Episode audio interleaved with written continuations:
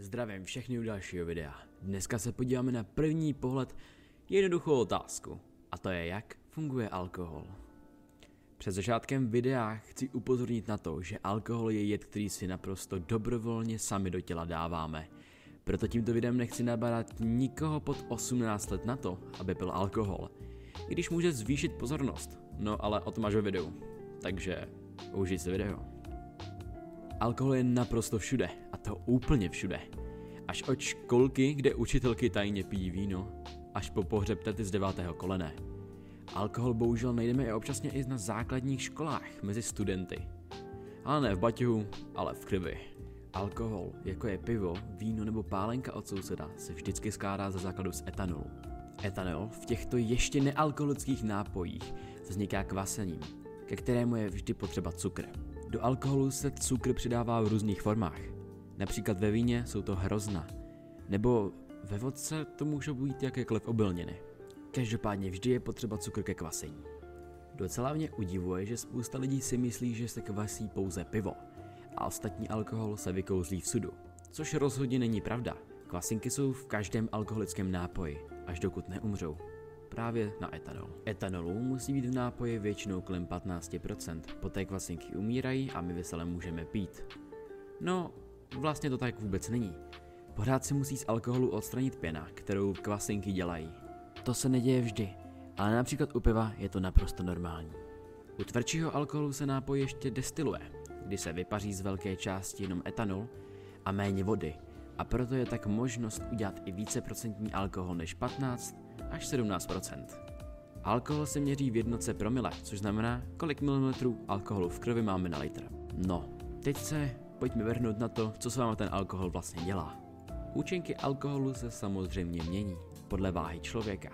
Poté na alkohol ještě poměrně dost hraje pohlaví. Ženy mají méně svalů a krve a proto se opíjí rychleji, i když váží stejně jako muž. Alkohol nám z ošklivých mužů a žen udělá krasavce. Z hlasité hudby potichou a nenechá nám klidné ráno. O to ať už u někoho, koho neznáme doma, nebo v horším případě u nás doma, s někým, koho neznáme. Horší to je v tom, že nemůžeme utéct. No, alkohol je bohužel tak rozšířený, že více jak čtvrtina nehod je jim způsobená. Alkohol má taktéž vliv na paměť, takže ano, ráno se můžete probudit s tím, že nevíte, že jste vůbec někde včera byli.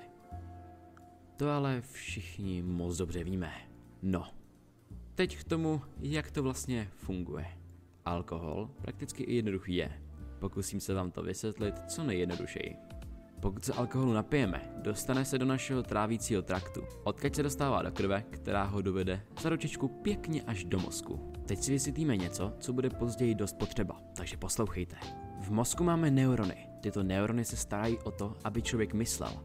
Takže ano, ty jsi přesně ten typ člověka, co neurony nemá. Máš neurony, neboj se. Neuron má spoustu částí, jako dendrit, axon a tak dále. Tyhle dva si pamatujte, budou potřeba. Neuron zkráceně funguje tak, že axon vypouští neurotransmitery do dendritu. Tak si neurony posílají informace mezi sebou. Neurotransmitery mají spoustu různých druhů, které svými kombinacemi, kterých je fakt hodně, tvoří myšlení. Nepochybně je těch kombinacích tolik, že přečí i váhu tvojí mámy. A to už je hodně velký číslo. No, jak už jsem říkal, neurotransmitery mají spoustu druhů, ale pro nás budou teď důležité tyhle dva. Kyselina glutanová a GABA. Účel kyseliny glutanové je nabudit neuron a GABA je naopak uklidnění už zmíněného neuronu. Toto je hodně nepřesné přirovnání, ale nějak to tvému malému lidskému mozečku vysvětlit musím.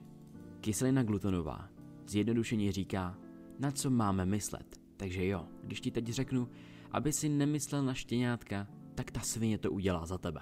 GABA zase dělá to, že mozek trochu uklidní a zaměřuje mozek na méně věcí. U některých lidí je to trochu utlumené, proto často ztrácí pozornost. No a zpátky k alkoholu. Tohle všechno jsme se vysvětlovali kvůli tomu, abyste to vlastně pochopili. Alkohol totiž snižuje reakce kyseliny glutanové a naopak navyšuje reakce GABA, což znamená, že celý mozek je dost nepřesně nazváno zpomalený, ale i tak se mnohem více soustředíme.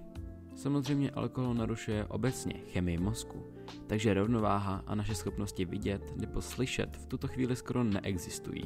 Samozřejmě to ještě o tom, jestli si dáte jedno pivo nebo jednu celou vodku. Proto si dávejte na pití alkoholu pozor a nebojte se odejít z baru dřív než kamarád. To bude pro dnešní video všechno. Brzo se můžete těšit i na video o tom, jak funguje marihuana. Doufám, že se video líbilo a budu rád za like a možná i ten odběr. Děkuji za slednutí a měj se.